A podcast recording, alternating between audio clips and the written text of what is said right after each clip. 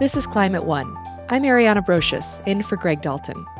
Many people have opted to install solar panels on their homes, but utilities aren't always supportive.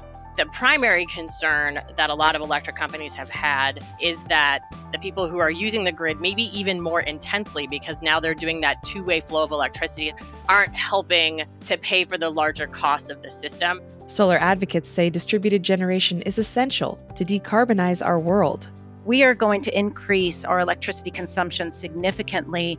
And it's actually really critical from a cost management perspective for all of us that we start to reduce our demand on the grid. So, who holds the power with rooftop solar? Solar, unlike other energy sources, allows individuals to take the future into their own hands. Everything else, you had to ask the utilities to do the right thing.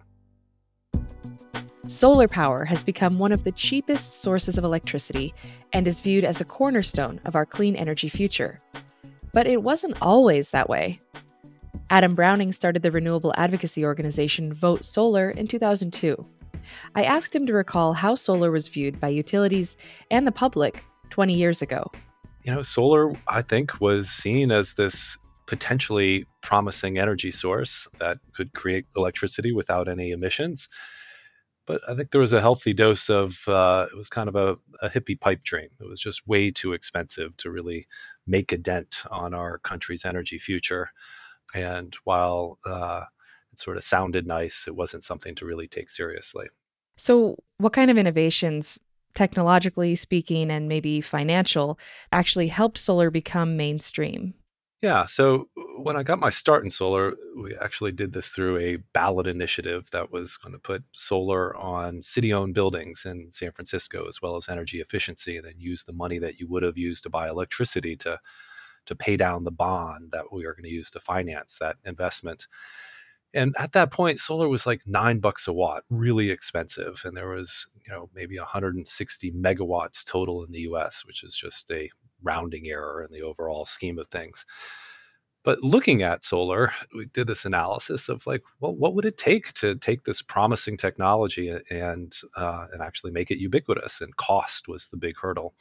It was pretty clear that the way to get cheap solar was to send a, a long-term market signal that you were going to buy a lot of solar and that through economies of scale you're going to bring down costs and that was the premise that we launched Vote Solar in order to really transform the energy landscape of the United States and really globally by trying to drive as many solar markets as possible. And it was a beautiful example of where a policy premise really lived up to its promise. There was a global effort um, from California, from Japan, from Germany, and then from China to really build the scale of you know market demand that then catalyze a tremendous amount of um, private capital into building the scale necessary to serve that demand and radically brought down the cost of solar to the point where it is now the cheapest new energy source bar none and really the foundation of our hope in the fight against climate change. I think many people who know about rooftop solar or think about rooftop solar are aware that there's some federal incentives, tax credits that have helped kind of get that market off the ground. So, when did that begin and when did rooftop solar specifically gain steam? You know, through the 80s and 90s, there was on again, off again support for solar, often through uh, tax credits. And while tax credits are welcome, I will also say that they're an imperfect tool to drive it. So in the United States, I would say that actually, and this was the you know the insight that uh, really drove the structure of Vote Solar, my nonprofit organization, was that most meaningful energy policy is made at the state level, not at the federal level. And you can view this both as a weakness, um, where it sure would be nice to pass the law through Congress and uh, have it be done with, or you can view it as a strength. And we chose to view it as a strength because at a state level, you're much closer to democracy. You can actually get things done. I have no idea how to actually pass something coherent through Congress right now. Our motto from the beginning was if your plan involves Congress, it's a bad plan. I will say that uh, the Solar Energy Industries Association did an awesome job at building federal support, principally through tax credits.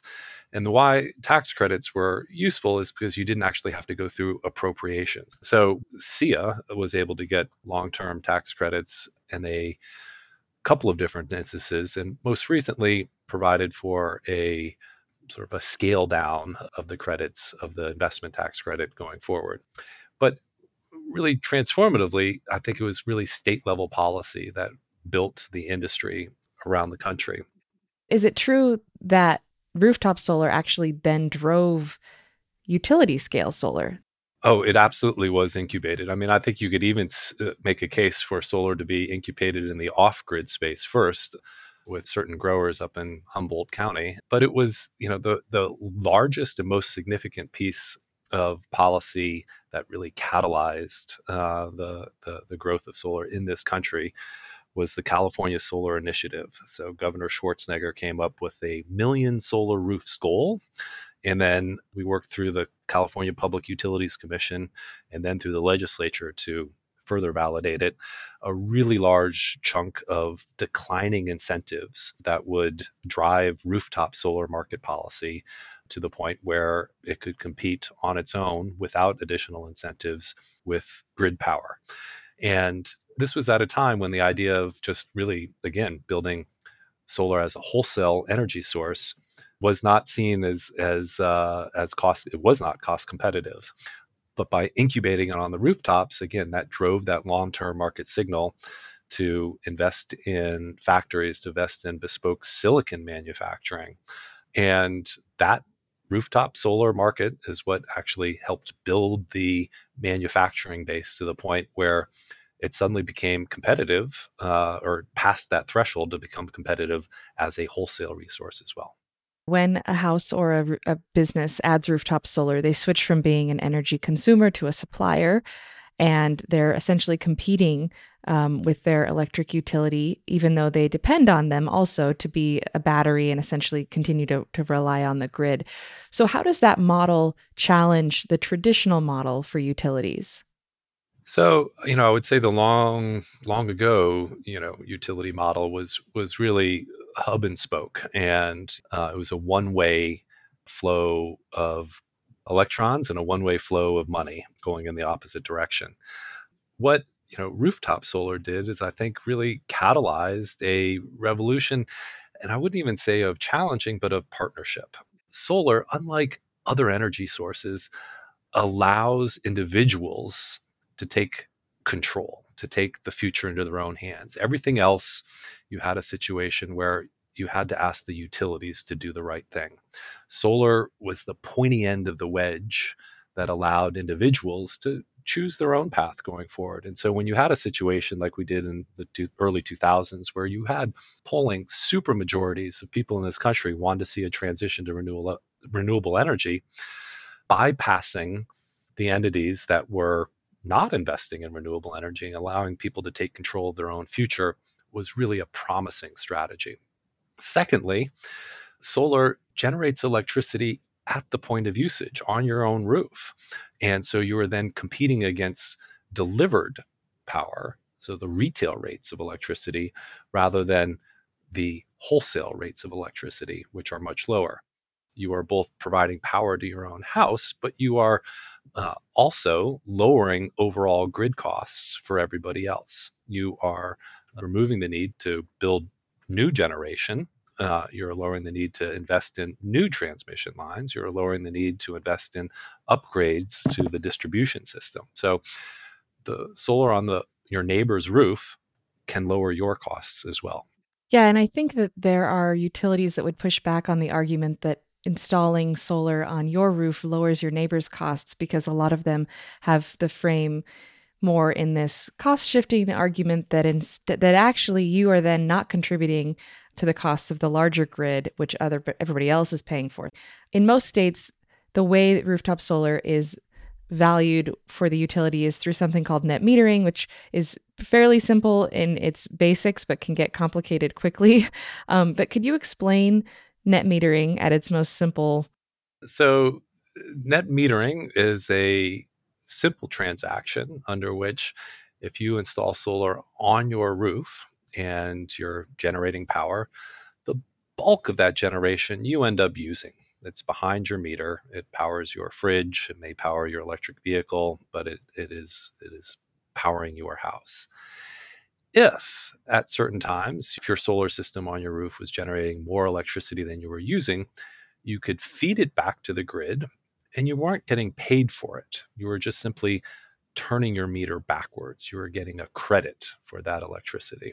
That electron goes outside of your house and it is then available for the utility to sell to your neighbor at that same price that you got credit for it. It is then a, a retail kilowatt hour. So you're simply, in essence, loaning it to the utility. They sell it to somebody else, your neighbor, and you get credit for that generation. There's a lot of advantages to it. First, it's extremely simple to implement. Secondly, it does a fair job of approximating the long term value of distributed generation, which again can obviate the need for new transmission, upgrades to your distribution system, and other collective grid costs. There have been a, n- a number of states that have, on the local level, been challenging rooftop solar and net metering policies. Can you tell us what happened in Nevada?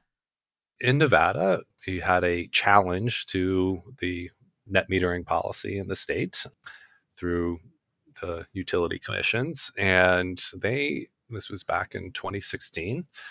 And they ended up killing the net metering program there, which absolutely decimated the really fast growing rooftop solar industry there, put a lot of people out of work. And then also was a real challenge to the people who had invested in solar and weren't necessarily seeing the, the value of their generation. People were quite upset. Solar pulls through the roof, if you'll forgive the uh, the pun here.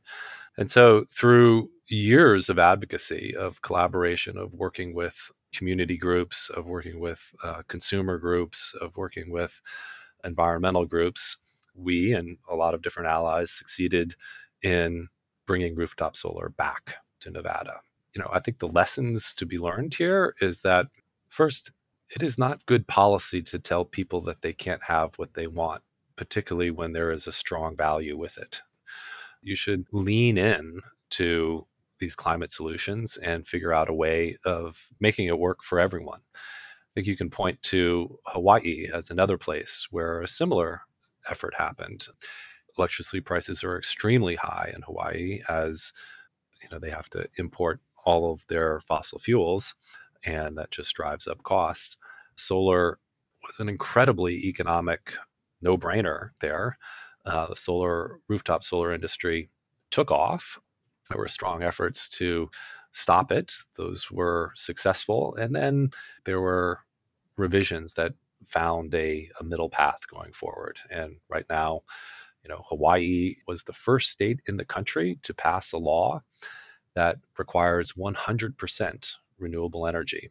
And given their constraints in terms of their land area available, a lot of that is and should come from rooftop solar.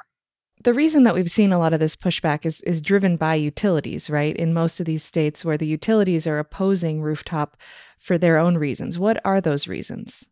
Well, I'm sure you'll have you know utilities speaking for themselves on uh, your show later here, but I'd posit that you know it is uncomfortable for utilities to not be in control over their grid, to not be the ones that are in charge of generating their own power. It's not the way that they were set up. I would say in most places as well, uh, utilities are compensated in effect for the amount of capital they deploy. They are able to earn a return on their equity based upon, again, how much money they put out there. So, perversely, the lower the cost of the overall grid, the less money that they're able to deploy. And really, the, the, that reduces their potential for economic gain. So we're seeing fights right now in Florida. Um, has has an ongoing discussion debate around their net metering pricing and policy. I'm curious what you think we can learn from states like Arizona, which has huge solar resources and several years ago made changes to their net metering policy that did impact rooftop solar. It still exists, but I don't think it's probably at the level that you might see were the policies more favorable for a homeowner. So, what, are there lessons we can learn from those kinds of states? I, I think I would go back to this works for both policymakers as well as utilities, and an approach that tells consumers they can't have what they want is in the long term doomed to fail. It is much better to lean in to figure out a way to make it work for everybody. And I think that that will really drive, frankly, uh, fundamental changes in the utility business model that we need to figure out different and better ways of financially rewarding success, successful utilities. So that's a much longer and much more difficult overall reform of regulatory policy but is one that I think that we need to get into in order to actually land this plane. Our overall electricity system is going to be under enormous strain to make huge changes going forward if we're going to be successfully able to deal with climate change, with global warming. We need to get rid of gas in the building system. We also need to electrify transportation. That is going to at least double the amount of electricity that we need in this country going forward. And powering all of that with renewables is eminently possible, but it's really going to be helpful if we make as efficient usage as possible with the grid that we have right now. And it's not going to be only around rooftop solar. If we think about electric vehicles as we add new EVs to the grid, that can either drive tremendous amounts of uh, you know new generation capacity necessary, which will add costs to everybody, or we'll figure out ways of actually partnering with EV owners to charge only when the grid has a lot of excess capacity on the grid, and that will keep costs down for everybody. The challenge that we have to fully decarbonize our grid is both tremendous as well as doable. And we need to be pressing on the accelerator for all of these things and not the brakes. Adam Browning is co founder and executive director emeritus of Vote Solar. Thanks for joining us on Climate One today, Adam. Thanks so much for having me. My pleasure. You're listening to a Climate One conversation about rooftop solar. Coming up, the role of solar in the shift to decarbonized energy sources. The electric utilities are poised to take primary energy use away from the oil companies in terms of replacing gasoline with electric uh, vehicles. They're poised to take market share away from the natural gas companies because people uh, hopefully will be using heat pumps for space and water heating. It's the best of all worlds for the electric industry, and the pie is growing. That's up next when Climate One continues.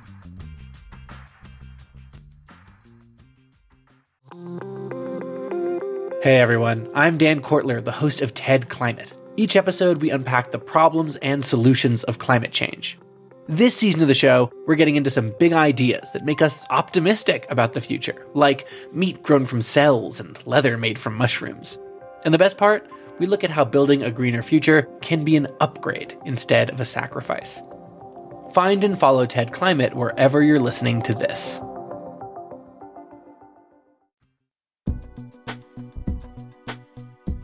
Earlier this year, the California Public Utilities Commission put forward a proposal to change the rules around net metering rates for rooftop solar customers, cutting the amount they receive back from selling their excess power and charging them a monthly fee. Utilities and labor unions are in favor of these changes, arguing that non solar customers are, in essence, subsidizing the cost of connecting solar to the grid. Solar advocates say the proposal would gut the state's rooftop solar industry and weaken our ability to address climate change. But California is far from the only state where net metering is a hotly contested issue. We invited three guests to join Climate One host Greg Dalton to discuss what's at stake. Bernadette Del Chiaro is executive director of the California Solar and Storage Association. Emily Fisher is general counsel and senior vice president of clean energy for the Edison Electric Institute, which represents investor owned electric companies. Tom Beach is principal consultant with Cross Border Energy and has done numerous cost benefit comparisons between rooftop and utility scale solar. Most customers um, who put solar on their house, about 50% of the electricity is used by the homeowner, um, and that power never touches the grid. About 50% of the solar output will occur at times when the solar is producing more than you need in your house. And at those times, typically in the middle of the day when the sunlight is strong, that's when you will export the excess um, generation out to the grid. And then, as a matter of physics, that power basically serves your neighbors.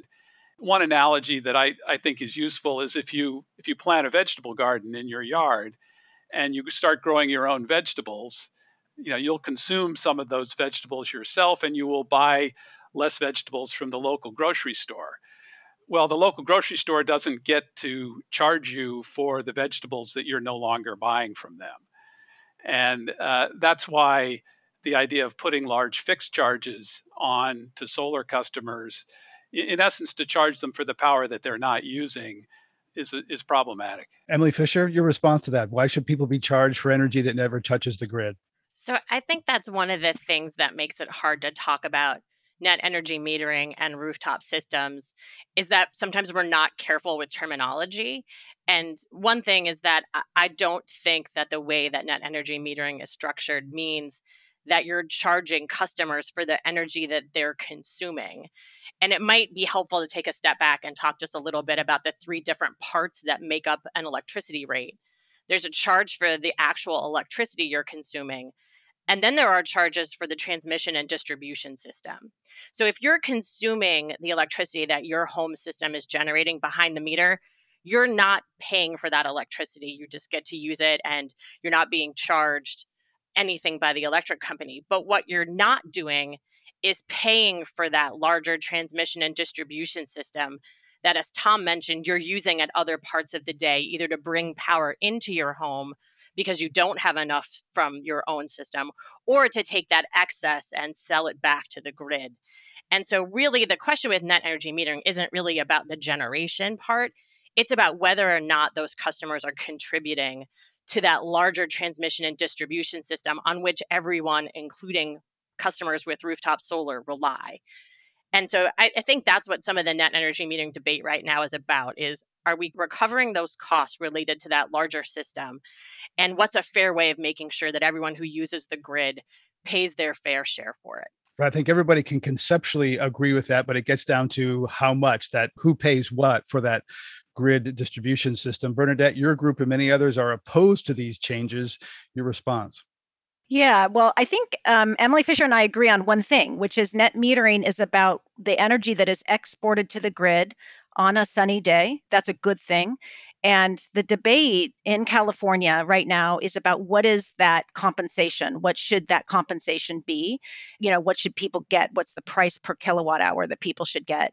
I think what Tom is raising is this completely out in left field idea that Southern California Edison and Pacific Gas and Electric and Sempra, the parent company of San Diego Gas and Electric, have proposed and that the Public Utilities Commission, in their first draft of this uh, policy change, have embraced, but they are hopefully backing away from, which is taxing solar users for that self consumption, that energy that never touches the grid. And I think if I could elaborate on Tom's metaphor for a second, let's now imagine that that homeowner not only is growing carrots, but has just become a vegetarian. So they're going to be consuming a lot more vegetables. They probably will be buying just as many vegetables from the grocery store, but they're going to augment that with their own garden. That's really the future we're heading to as we electrify and we add electric cars, we add heat pumps to our uh, to displace our natural gas usage in our homes we are going to increase our electricity consumption significantly. And it's actually really critical from a cost management perspective for all of us in California, especially, that we start to reduce our demand on the grid. We are in an electricity crisis right now in California. The governor declared it not long ago. We need more energy in order to power our society in a clean way. Right. I mean, electrify every, everything is one of the most compelling cases for addressing climate change. Emily, right now, soaring gas prices make EVs much more price competitive. Electric prices vary around the country, but a rule of thumb is that driving an EV costs about the equivalent of a dollar gasoline. What opportunity does that present for electrification of homes and mobility? And how is that connected to the electrons we've been talking about from rooftop and utility solar? Well, I think Bernadette and I agree on more than one thing. And one is the value of electrification in helping to address climate change. Um, by and large, electric companies in the United States have already reduced their emissions about 40% below 2005 levels. And that's kind of the standard year we use to measure emissions reductions for a lot of reasons. And, and that's a really significant reduction in emissions. And we're on a trajectory to do even more, even faster. And we're going to need a mix of bigger scale renewable generation and smaller distributed resources to ensure that we have the electric uh, energy we need to do homes and cars and, and all of the things that Bernadette mentioned. So there's a tremendous opportunity here. I think one of our challenges is to figure out the right mix of distributed and large scale resources. But we're at a point now where we need both. So we need to make sure that we're incentivizing and valuing the amount of electricity and emissions reductions we get from both kinds of resources. And that gets back to a point that Bernadette was making. As we move toward a, a more electrified future, we need to make sure that we're doing it as cost effectively as possible. And in many instances, larger scale deployments are much more cost effective than rooftop deployments. And so sometimes it might make sense to overcompensate rooftop solar, but sometimes it might might make sense from a customer perspective to look at how much less expensive some um, utility scale solar and wind deployments can be because they can be significantly less expensive. And so it's that mix we're trying to bridge. We're trying to find the right mix of resources, and there's room for all. Tom, yeah, that's often the, the criticism, Tom, is that rooftop solar is expensive uh, compared to utility scale. Your your response to that? First of all, it's it's very important to recognize that uh, rooftop solar and utility scale power plants are not located in the same place. Uh, rooftop solar is right on your house and uh, right where the power is needed. Whereas, uh, you know, utility scale solar is usually located in a remote location where there's inexpensive land and a good solar resource. And uh, that power has to be moved um, over the transmission system to the load centers. And there are a lot of issues around transmission. It's costly, it's um, increasingly implicated in wildfires. People generally don't like to have transmission lines in their backyard. So the idea that we can meet our clean energy goals only with utility scale facilities, I think is is um, you know is is not correct. I mean, I do agree with Emily that there needs to that there needs to be a mix, and these net metering debates are in large part about how to set that balance. Um, I I think what concerns a lot of folks in the solar industry is that the proposals that have been made in California wouldn't just readjust the balance between small scale and large scale, it would devastate the rooftop solar industry because the uh, the paybacks for investing in solar would would become too long to, for people to reasonably uh, invest in putting uh, solar on their roofs, and that would be a problem at a time where we need both. We need both utility scale and distributed solar in order to meet our climate goals. And Tom, in Colorado, your report for Xcel Energy showed rooftop solar benefits outweighed costs by some $13 million a year. Is that right? And what impact of that report have on their pricing structures? Well, that was a few years ago. I, as I recall, they uh, pretty much stayed the course on um, on rooftop solar. Um, w- one thing that a lot of states have done, and I believe uh, was done in in Colorado with Xcel, is if if there is a concern about rooftop solar being unfair to the customers who don't have solar, is to um, reform your rate structure and make the rates that customers pay more closely align with the utilities costs. And so, for example, I think people generally know that the cost of electricity varies over the course of a day. uh, in California, when the demand peaks in the evening from 4 p.m. to 9 p.m., electricity gets very expensive. And so uh, Californians are moving to a system of time of use pricing where um, power will be more expensive from 4 p.m. to 9 p.m., less expensive in the middle of the day, which is, is when solar tends to produce. And so that is going to, um, would reduce the cost of rooftop solar for, for all ratepayers by pricing it uh, lower in the middle of the day. Uh, that also aligns more closely with the utilities cost structure. And um, a lot of states have looked at time of use rates as a reform for net uh, to net metering that will help address some of the issues that have arisen.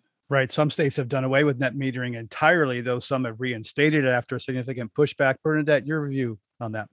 Yeah, I just wanted to mention there's there's many studies that actually show um, really robust growth in distributed energy resources where you pair the solar panels with batteries, actually reduce costs for all ratepayers. Uh, Chris Clack is a, a well-known researcher that has shown through extensive modeling that if we were in California to continue to grow our distributed energy um, economy here, we would actually save ratepayers over 100 billion dollars over the next uh, 15 years by reducing those costs on transmission and distribution and actually enabling more utility scale renewable energy to come onto the grid. So, this is a win win for everybody as we electrify and decarbonize. It's a partnership that we could be uh, in with our utilities and our customers and putting consumers in the driver's seat of our clean energy future. Uh, we just have to get around that sort of old 20th century mindset that the electrons should only flow in one direction, um, and we can really unhinge the innovation of clean energy resources. Right. And this is not happening around the country. Duke Energy has recently developed a new rate structure for rooftop solar in North Carolina. They serve power throughout the Southeast. Uh, Emily, your thoughts on, on how there might be a way to, to kind of have the sweet spot here that works for utilities and that also uh, encourages rather than kills rooftop solar? Well, I think uh, Tom mentioned some really important concepts that kind of get at the fact that net energy metering as it was sort of initially proposed and has it ha- has been deployed kind of over the over the last 10 to 15 years is a pretty blunt instrument right? It, it has one price that the customer is paid for whatever it is they're selling back to the grid and it wraps in all of these system costs and it you know doesn't help them pay for the system that they're using to you know participate in the two-way flow of electrons that Bernadette is interested in facilitating.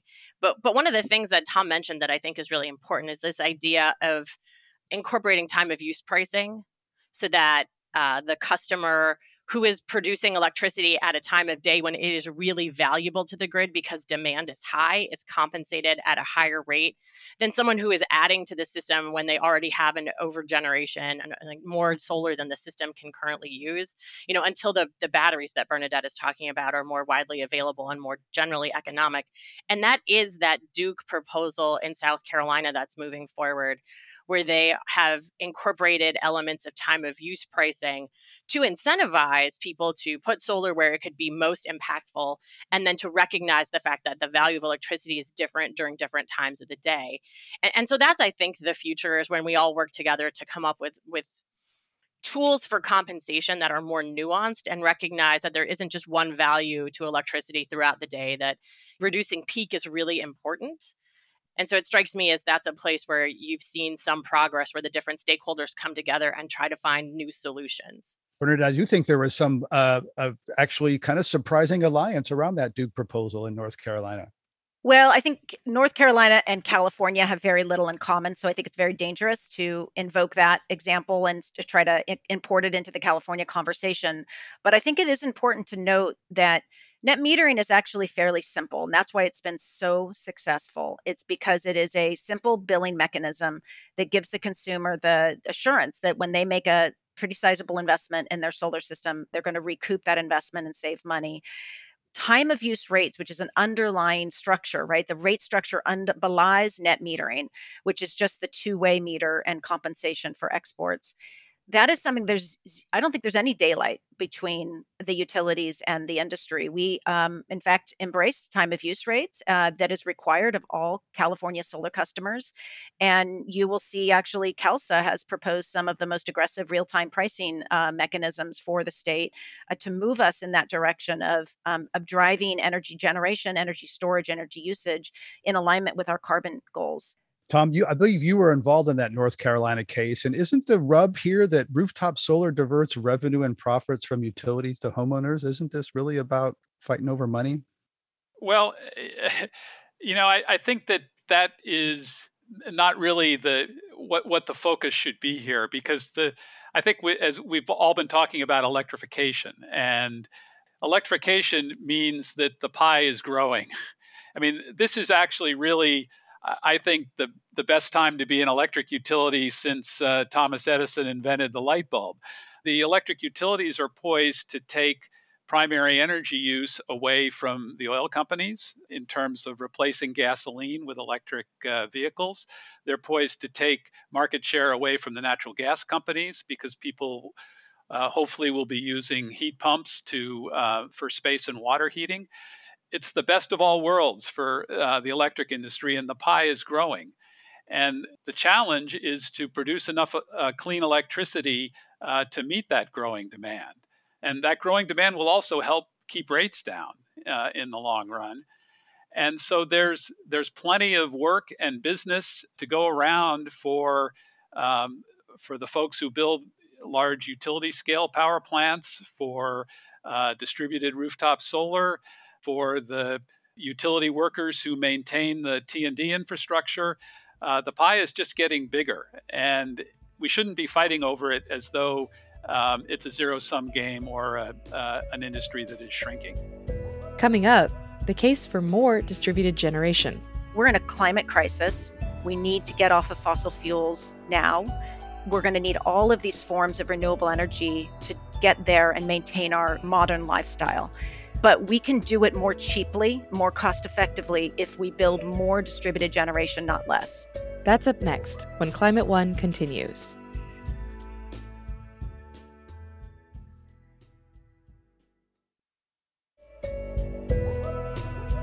This is Climate One. I'm Ariana Brocious. We're talking about rooftop and utility scale solar with Bernadette Del Chiaro with the California Solar and Storage Association Emily Fisher, representing investor owned electric utilities, and energy consultant Tom Beach. Let's get back to their conversation with Climate One host Greg Dalton. Emily, not long ago there was talk of death spirals for electric utilities, and Tom saying these are these are heydays because electric utilities are taking revenue from oil and gas. Isn't this a good time? And isn't there a, a, win-win here uh, to be found? Well, I, I definitely think that um, maybe some uh, discussions of the demise of the traditional sort of distribution electric company, I don't know, Mark Twain like, were maybe overstated. And, and I don't think this is about loss of utility revenues or profits. In, in many parts of the United States, including in California, the actual generation costs are generally a pass through, meaning that the utility doesn't tend to earn on them and they're not incentivized to build new generation. So this isn't about like who gets to build the generation in large measure. I think the primary concern that a lot of electric companies have had with net energy metering is that concern that the people who are using the grid maybe even more intensely because now they're doing that two-way flow of electricity that Bernadette was talking about aren't helping to pay for the larger cost of the system and that cost is generally fixed. It's determined by the Public Utility Commission, and then it is paid by all customers.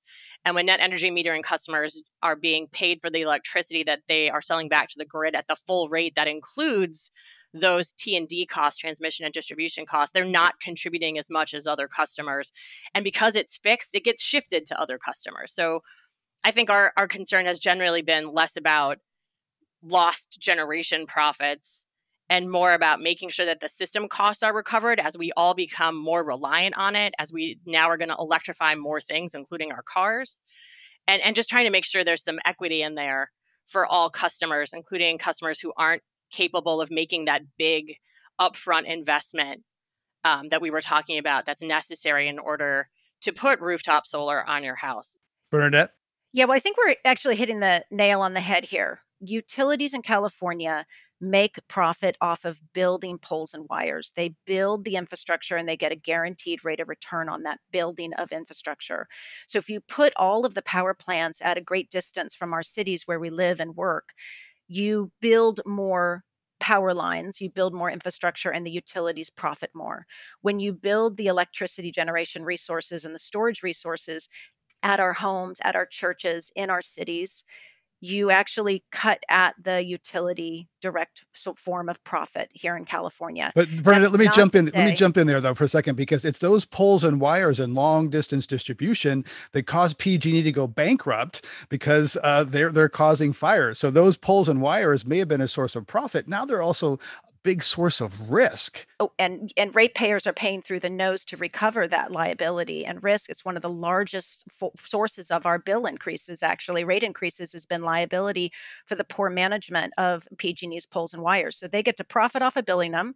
They get to have ratepayers help cover liability, and now they're going to profit off of uh, burying them and doing other things to make them safer we don't disagree that we're going to need the grid. We're going to need more utility scale power plants. Everything that Tom and Emily have said about we're in a climate crisis. We need to get off of fossil fuels now. We're going to need all of these forms of renewable energy to get there and maintain our, our modern lifestyle. But we can do it more cheaply, more cost effectively if we build more distributed generation, not less. And therein is the divide between us and the investor owned utilities as they exist today. That's not to say that there isn't a future for them, but it is to say that there is a tension right now, and it does come down to profit. Tom, you want to jump in here? Yeah, I'd, I'd just like to um, highlight what I think is a, a, a, uh, a, framework disagreement between Emily and, and myself. I mean, you know, she she said that a significant part of the costs of the grid are fixed when I look at this, I'm looking at the long term because a, a solar system will last for 25 years. Um, and that's a, a long term period.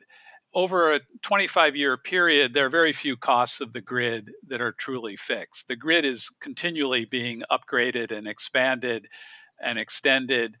So I, I really don't see those as fixed costs. Um, to the extent we end up producing more power uh, on our homes uh, and in our local communities, that's going to mean that the utilities won't have to build as many transmission lines or upgrade as many substations in the future.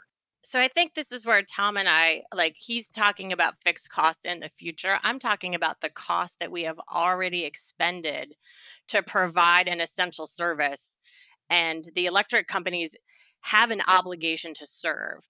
And one of the things that is really unique about electricity rates is that, unlike other businesses who expend money to make or buy or build something and then get to recover those costs and the prices that they set themselves. These prices are set by electric regulators, by public utility commissions. And one of the kind of unusual things they do is they think about intergenerational equity.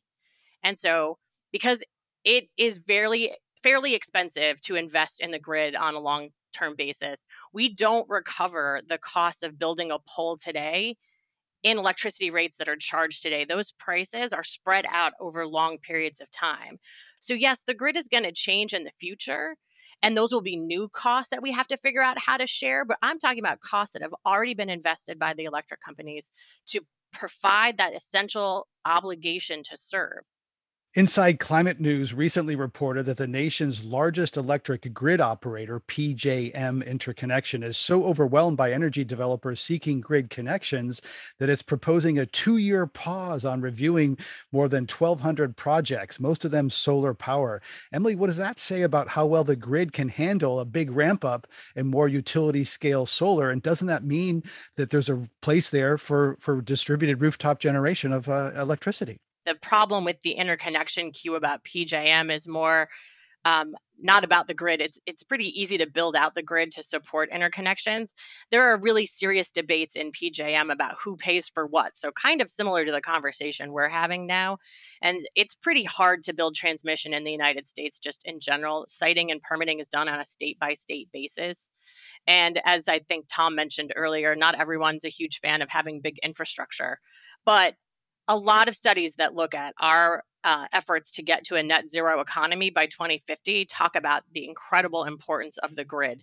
A bigger grid, a more robust grid, allows us to interconnect not just more distributed resources, but more larger scale clean energy that we are going to need to hit net zero. And studies like Princeton's uh, Net Zero America study from last year shows like a, a build out of two to three times of the grids is going to be necessary to achieve our longer term goals. But there's room for everybody, and we definitely need more distributed resources. And and I think you know states that are uh, part of PJM are also looking to incentivize and have you know other incentives to look at um, distributed resources in those markets too. Uh, we haven't talked about community solar arrays. How do they fit into this discussion? We've been talking about kind of big industrial rooftop. There's something sort of in the middle, Bernadette, community models where people don't put solar on their roof, but it's it's nearby. Yeah, I think community solar fits in the yes and category. We need to maximize all available roof space, and um, every every roof in our vision, in our view, that uh, has access and exposure to the sun, uh, needs to have solar on it in order for us to reach our clean energy goals. And community solar is a really creative way uh, to expand upon the use of distributed generation. Another important concept is battery storage. Tom, how does battery storage or solar plus storage challenge the traditional utility business model? And, and how is the advent of uh, more residential solar going to change what we're talking about here? Yes, uh, storage is you know a real game changer because you know the rap on on solar is, is always that uh, you know the sun doesn't shine at night and there are cloudy days and it can be variable and you may not get your solar energy uh, at the time when the grid needs it. And uh, storage completely changes that equation because you can store uh, that excess solar that you have in the middle of the day and then uh, in your battery and then discharge the battery when demand peaks. And you, you have a much more valuable resource uh, when you combine solar plus storage. And you know that combination is happening uh, not just uh, on the scale of uh, distributed rooftop solar, but uh, most of the utility scale um, solar farms in California also are moving to include storage uh, in their facilities because it, it, it just makes the resource so much more um, valuable. With respect to distributed solar plus storage in the US, I think in the last five years, uh, the average number of hours of interruptions of the electric grid has more than doubled uh, from about three and a half hours a year in 2015 to over eight hours a year in 2020. And customers want um, to be able to have a backup source of electricity when we have hurricanes or tornadoes or wildfires. Um, all of those climate disruptions or um, more extreme climate events and that's what solar plus storage can provide. Emily, talking about the future, you know, General Motors has a agreement now with Pacific Gas and Electric to basically use electric cars as as stores of electricity that can be sent back to the grid. Is our grid ready for that? To have our cars as ener- little mini power plants in the garage or driveway, and uh, is that something that the utilities support? Uh, they're they're more like mini storage units in the driveway, and I think it's going to be a progression. So I think right now what what PG&E and uh, GM and Ford are talking about is not necessarily vehicle to grid, but vehicle to home. So maybe instead of making an investment in um, a battery for your home, you can make an investment in a car and have it serve those two purposes. Tom pointed out increasing outages. It has been uh, a couple of the worst years ever for hurricanes and wildfires. And as we work to make the grid more resilient, distributed resources can play a role in, in helping there. And I think it's a kind of an all hands on deck situation. But I mean, we are seeing the impacts of climate change and they are pretty extreme. You know, I think electric companies are excited about their opportunities to partner with uh, some of the car manufacturers uh, to look at how we can work together I think we're trying to take some of the lessons learned from the conversations with the rooftop solar folks and and integrate them into these conversations and hopefully bypass some of the debates and move right toward progress. Bernadette, there's an equity aspect to this here that I want to make sure we touch on before we close, which is uh, a lot of people can't afford solar, though the price is coming down and there are, you know, it's more accessible now than it has been. What's the equity piece of this to make sure that coastal elites are not pushing costs to other lower income communities? Well, there is an equity issue, and I think making rooftop solar and, and and batteries more expensive by slapping on a tax and really slashing the value of the energy generated by the solar system is the number one way that California could exacerbate any equity issues that um that that are perceived in the market right now. So the number one thing we need to do is keep solar growing, uh, keep costs down, and avoid uh, penalizing people uh, for going solar if we want to continue to expand access and um, and affordability. But I think there's also a success story of the policies California has put in place to date. One in ten ratepayers have solar today. Okay, so we need to put this in context. It's a big market. We're very proud of what we've accomplished, building over a million rooftop solar systems in the state, but it is only one in 10 we want to expand that greatly. And within that market of one in 10, we have over 150,000 low income families with their own rooftop solar system. We have over um, 700 apartment buildings uh, being equipped with solar that flows directly, um, benefits flow directly to uh, the tenants, covering over 50,000 families living in low income affordable housing. And on top of that, we've got 2,000 public schools, over 1,500 farms, you know the market for solar um, and the access for solar has really really grown. The fastest uh, growing segment of our market today is in low and uh, working class neighborhoods. So it's a huge success story. It has come about because california has had policymakers that are invested in this clean energy resource and invested in making it more accessible to all californians. And that really has to be our number one focus as we look forward is how do we lower the price increase accessibility and continue to create also the jobs uh, that flow down to the local level and uh, to our local communities. Before we close here i just want to ask you go around quickly and ask you know what's in your driveway or your garage and what's on your roof? Do you have solar and what are you driving tom? Yeah i uh, i got my first solar system in 2003 and uh, i'm actually in the process of replacing it. It operated flawlessly for almost 20 years. And I'm replacing it because uh, I now have a plug-in hybrid car. I have a um, electric heat pump to replace my gas furnace. I just bought an electric range, and so my electric use is uh, is way up compared to when I first put solar on my house. And um, I'm I'm going to be doing plenty of business with uh, Pacific Gas and Electric in, in addition to uh, to using the uh, the electrons from my uh, my upgraded solar system. So in the future, um, like I said, the pie is growing, and there's going to be plenty of business for everybody. Bernadette. Uh, well, I'm a mother. Uh, I've working two working parents in the household, so we have two electric cars in the driveway, a Leaf and a Bolt, and we have a almost all electric home and a solar and storage system. Uh, and I think in my neighborhood, a very uh, modest neighborhood here in Sacramento, I see more electric cars now than solar roofs popping up in driveways. And I think this is the experience of most people that um, one of the great uh, benefits of, I think, rooftop solar and electric cars both is that they're very visible uh, to the community, and that helps people see what's possible and uh, follow each other down this road to a clean energy future. And it's something that is an intangible benefit of those solar panels on the roof. Emily.